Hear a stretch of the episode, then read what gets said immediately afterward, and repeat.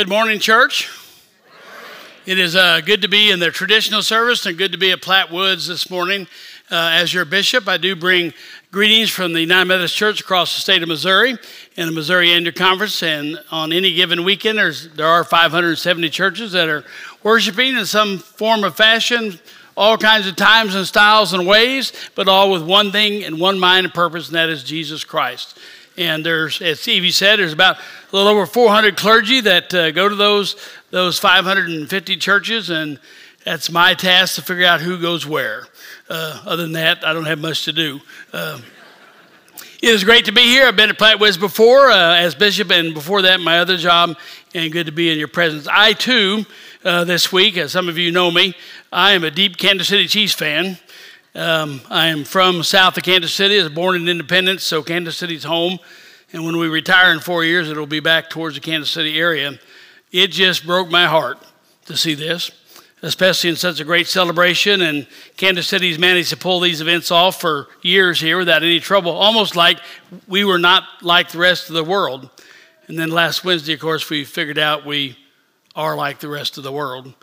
And gun violence erupted, and it just broke my heart for the people and for the city, and that we continue to have this. Um, and we've normalized it, something that shouldn't be normal.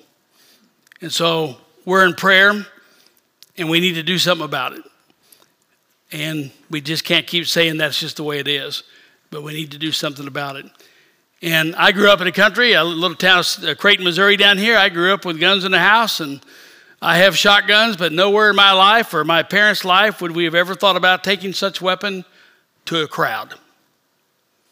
It would just never have even crossed my mind. Yet we do this today. So we need to be a people of action and prayer because we need to make changes in Missouri and across the state, or we're going to keep killing people. And we're lucky we didn't kill six or seven children. We're just lucky. Friends, we all need to stand together and make a difference and make a change. So let me pray for us before we start. God, I ask for your Holy Spirit to come. Help us to be people of courage and people of action to make a difference in our communities, to help our community and our families and our individuals and our teenagers to know that the first action when we're upset is not a gun. Lord, help us for we seem not to be able to help ourselves. I pray this in Jesus' name. Amen. So when Evie uh, called, we set this up about six months ago because my schedule's out that far that she wanted me to preach. We said fine. And then two weeks ago or three weeks ago, she said, "Oh, by the way, you need to kick off the sermon series." I said, "I don't do sermon series. I've only got three bishop, uh, three sermons as the bishop." And I don't have time to be doing a sermon series, but here I am doing a sermon series. Thanks, Evie. And um, I used to do sermon series, but we'll give this a go. I gave it a go last time, and it was about practices make perfect, or does it? Practices make perfect, or does it? And Lent's an interesting time. Most things I like to have celebrations. Welcome to Lent. That doesn't even feel right, does it? Welcome to Lent. Let's put some ashes on your head and put on sackcloth. It's a very different season in this six weeks that we have, and it's not like most things we introduce. Lent is just a different moment, it's a different sequence. So it's a season of reflection of who we are and what should we practice. And in this case, what should we practice? What should we practice to find our meaning? I'd like to turn attention to a couple, three scriptures to start with Colossians 2 6 and 7. Since you have accepted Christ Jesus as your Lord, live in union with Him. Keep your roots deep in Him. Build your lives on Him and become stronger in your faith as you were taught and be filled with thanksgiving. Psalm 105 Go to the Lord for help and worship Him continually. And then Luke 6, one of my favorite in the Bible. You'll know it from Bible school. So, why do you call me Lord, Lord, when you yet do not do what I tell you? Anyone who comes to me and listens to my words and obeys them, I will show you what he is like. He is like a man who is building his house. He dug deep, laid a foundation on rock. The flood came, it hit it, it did not shake it because it was built well. But anyone who hears my words and does not obey them is like a man who built his house without laying a foundation. And when the flood hit the house, it fell at once, and it was a terrible crash. May these words be good for you and me and for the hearing of our souls. So when Evie called, I got to thinking about what is the difference between practices, which is a word more common for us, and habits. Do I was the difference between habits and practices and disciplines? So I'll try to sort that out of my life. In fact, I just had this happen sometime this fall. Maybe you've done this. I'm 64, and I get up every morning and look in the mirror. Can I get a witness? And I got to confess, it isn't getting better every time I look in the mirror. And I look in the mirror in the morning and think, I do the same thing every morning. Anybody else have this problem? I'm not going to explain everything I do, but you know, I comb my hair, I brush my teeth, I shave, I take a shower, I go in, my wife doesn't get up, I go into the kitchen, I make, I make a biscuit and sausage, I drink a cup of coffee and then water, and I go off to work. And then the next morning, anybody with me? I do it all again. Some mornings I've even tried to switch to a cereal, but then I make the sausage and biscuit anyway. It's my healthy breakfast that I eat every morning. And I think to myself, so what is that? Is that a habit? Is that a practice? Is that a discipline? It feels like a habit, right? Something I came by naturally, and I can't even, after 64 years, I can't even break it. Well, we had our grandchildren at our house. We have two sets of them. One is two and three, and the other one is 11 and 12 we had the two and three year old, and the two year old is deaf, so I'm learning sign language and things, which has been a great new experience. But we had the two of them over. We can do this for about three days. Anybody with me? Can I get a witness? Heavens, it is a young person's game. Um, and so on day two, my wife says, You need to help your grandson brush his teeth. I can't get him to do it. And I look at her and say, Why is that my problem that I am the one that to do this? So I think, What's the big deal? I brush my teeth every morning, so I drag the boy into the, into the bathroom and he says, Grandpa, you got to have two steps. You don't need two steps, son. Yes, I do. I won't do it without two steps. So I go get a step stool. You know how you do, grandparents? Are you with me? I put one step. Grandpa, that's one step. Well, the two step one's in the kitchen. You need to go get it. Grandma does. Gosh. So I go get the two step and put him and get him up there, and, and 20 minutes later, anybody with me?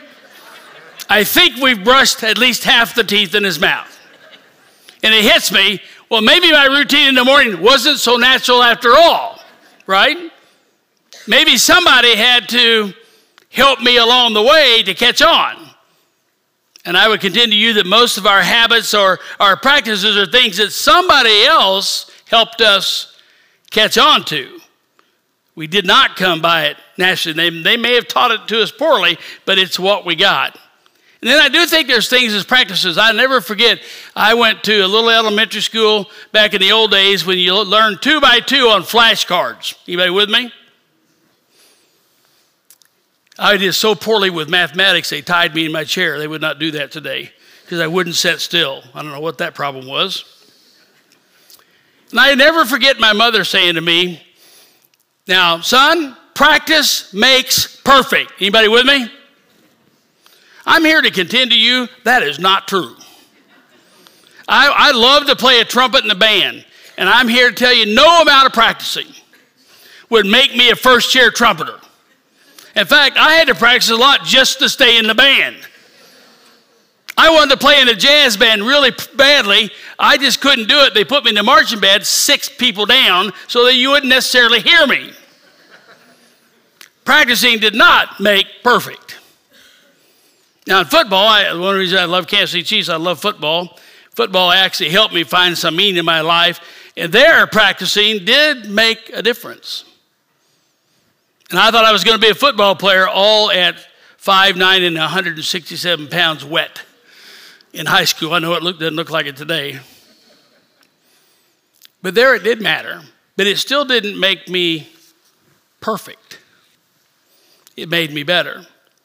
So when Evie asked me about this topic of disciplines to find our purpose, I thought, Huh.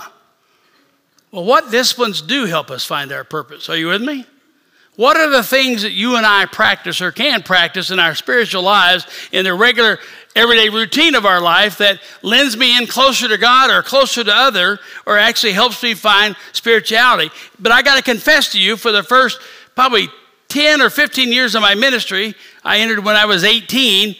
I really had a guilt trip from all the seminary folks and everybody else that my spiritual practices didn't really count.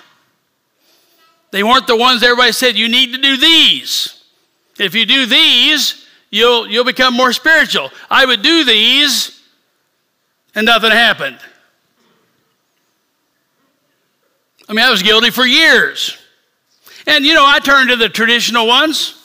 Some of you will know these books, Evie and I do, from Richard Foster. I've read it twice. You know, and, and there's some real value here. And Richard Foster says there, there are inward disciplines that get you there, like, and I'll just check, see, in your own mind, check these off.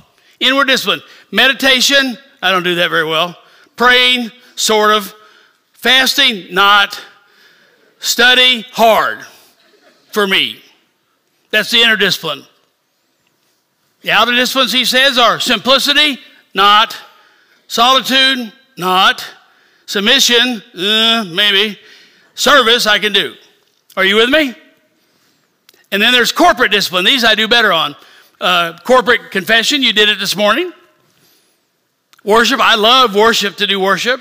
Guidance, I love that. And I love celebrating things. Are you with me? So I, I win at one third of what he says you ought to do.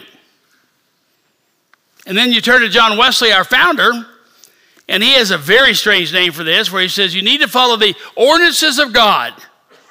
First off, how do me you other than tech Sample, knows what the ordinances are. what a strange word. Are you with me? Can I get a witness? What in the world? Give that to your teenagers and see what they tell you. What is an ordinance? Which basically is to follow something. And Wesley says, if you want to get closer to God or lean into that, you need to be in public worship, which you're doing today. Holy Communion, for him, as often as possible. You need to hear the word. You need to preach the word. You need to have family and private prayer. You need to study the scripture yourself. You need to have fasting and abstinence. And often Wesley added acts of mercy and justice. And all those are fine. And if those work for you, I'm good. My question to you for this Lenten season is what are the disciplines or what are the practices that help you find your purpose? No matter what somebody else does, are you with me?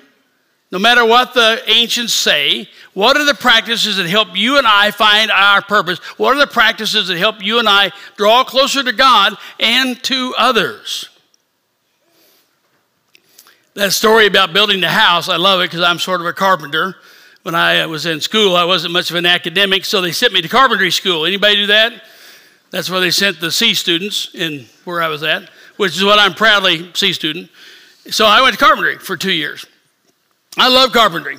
And over my 45 years of marriage, we've been in several houses and we've rebuilt several houses. We built a couple of houses. And I love to build stuff, and we're about to build another one for my retirement because I said I'm not overhauling into somebody else's house again. Thing about I like about carpentry is you can't really take a shortcut. Oh, you can, but it always shows up down the road. Any of you ever remodel a house? Can I get a witness? You'll learn quickly when you open up a wall, you never know what you're going to find. Am I right? In fact, you see the shortcuts that happen. And if it doesn't, you just don't find it. If a house lives long enough, it will show it to you. Just this week, it happened at my house a shortcut. We have a slider on the back deck. It doesn't have a name on it anywhere, doesn't say what brand it is.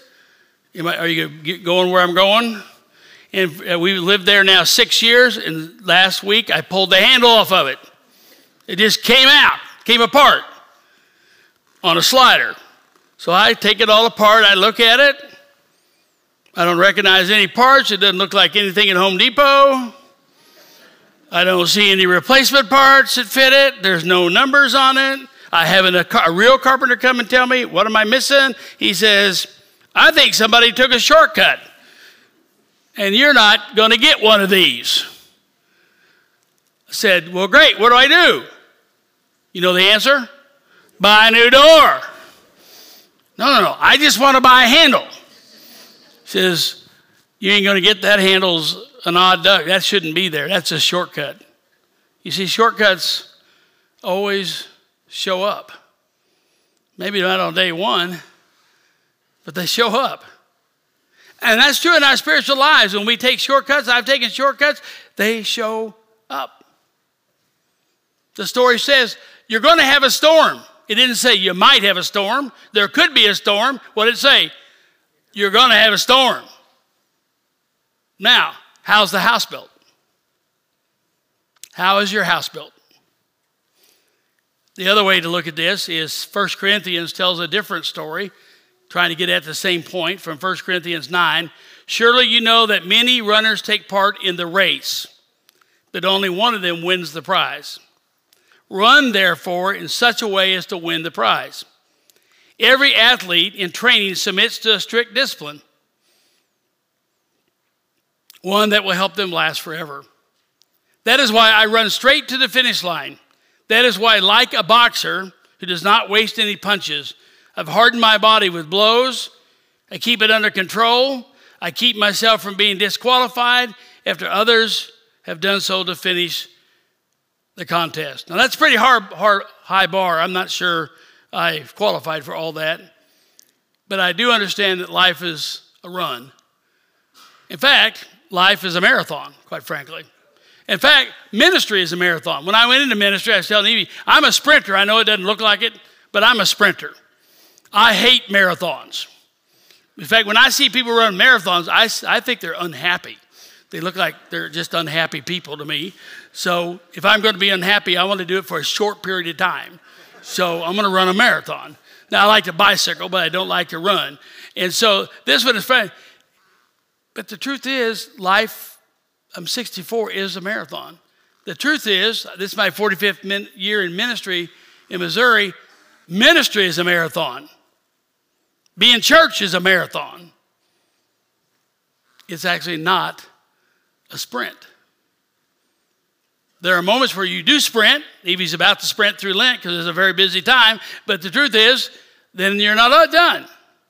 It's a marathon. And when you run a marathon, you just have to train differently. But, friends, we are in a marathon. So the question then becomes in this Lenten season is a good time to look at it. What are your practices? What are your practices to run the marathon? What are your practices to lean in closer to God? What are your practices to lean in closer to others? What are your practices, and my practices, to find our purpose? So that we might look back one day and say, Well lived. We might look back one day and say, You leaned in towards God and you leaned in towards others. I've always uh, read John 14, 6 different than the rest of them. I see it as a, as a way to do life. I am the way. Do you know this one? I am the way. Help me. I am the way and the truth and the life. Do you know it? Say it with me. I'm the way, the truth, and the life. I've always read this that Jesus said that He was the way, right? So I need to find the way so I might find the truth. Are you with me? And if I find the truth, which is hard to come by today, by the way, then I might find abundant living.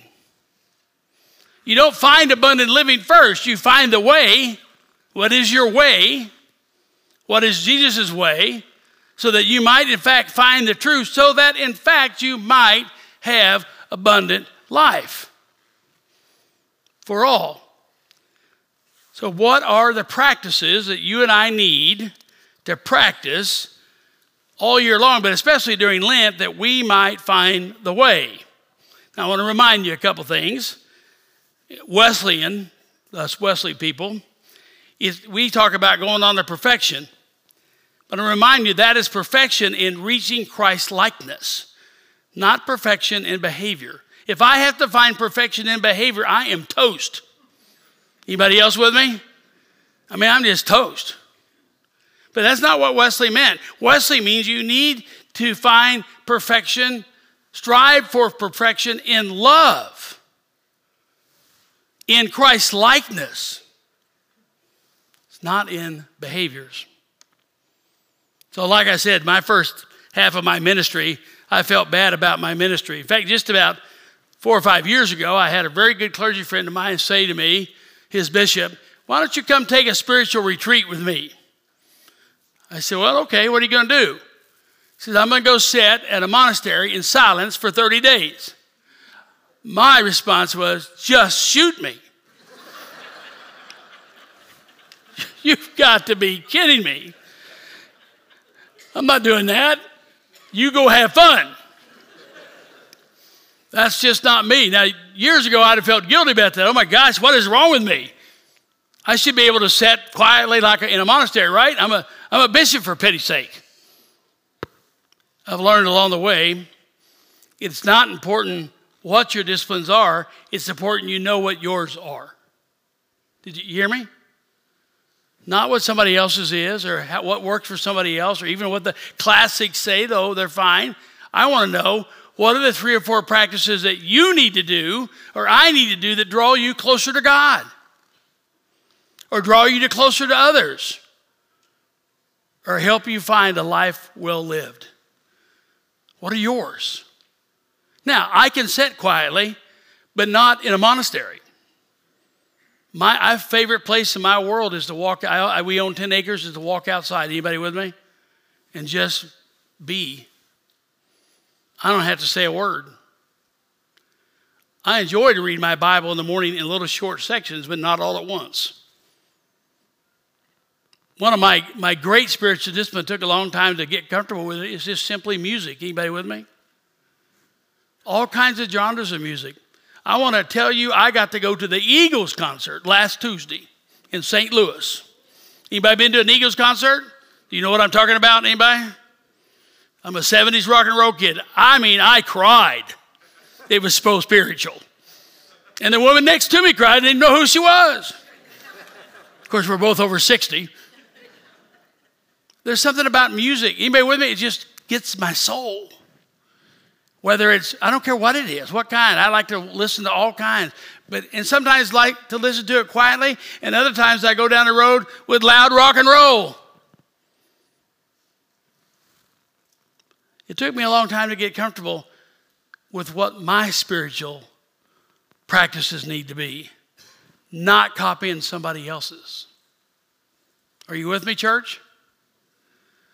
So, my challenge to you for the next six weeks is find yours. Don't try to copy it. May, maybe one works for you if you need to copy it, but find what yours are. I mean, I can do quiet time on the fishing boat. I love to go on a boat. I love water, and I don't. Have, I can sit on water for hours by myself. I don't catch many fish anyway, so just by myself. I love that. And I love the music. What are yours? What are your spiritual disciplines? And don't get shook up that it's not the same as somebody else. Don't let somebody put you down because your spiritual disciplines are not the same as the classics. Are you with me? Doesn't matter. What matters is that you're practicing spiritual disciplines that help you become a better person. Because isn't that not the end of the game? That when it's all said and done, you can look back and say, Well done, good and faithful servant. And not just you, but you are able through your life to point somebody else towards Christ. I'm going to land this plane. Maybe you have this happen. I get a lot of phone calls, I get a lot of emails, I get a lot of advice as the bishop. More advice than I've ever had in my entire life in a week. And uh, I don't know if you do this. Every now and again, I uh, left my phone. I reached. You got your phone? You've lost yours too. I reached down in my pocket when the phone's ringing. I don't know if your cell phone. It tells me who it is. Evie Martin.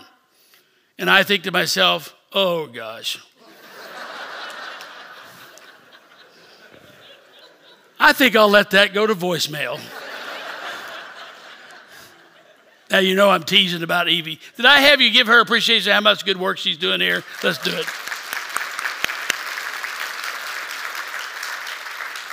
Now, you're probably better than I am. I'm sure you don't ever look at your phone and go, you know, I just think I'll let that go to voicemail. Because I know that's not going to be life giving. Are you with me? And other times, somebody will ring up on my phone and they'll pop up, and I can't wait to answer it. Are you with me? Do you have one of those? Because I know when I answer that, it is going to be a life giving call. It is every time. And I can't wait to hear them. I can't wait to have my spirit picked up by their spirit on the phone. Can I get an amen? Here's my question to you Which are you? Are you the life giver or the life taker? You see, I want our spiritual practices to lend us to be somebody who is a life giver. When you look at that phone call, you go, oh my gosh, I can't wait. I think it's true about churches. Somebody asked me, Bishop, what do you want our churches to be in this new world? We've been through a very difficult two years. And I said, I want our churches to be life giving. Are you with me? Somebody said, What does that mean?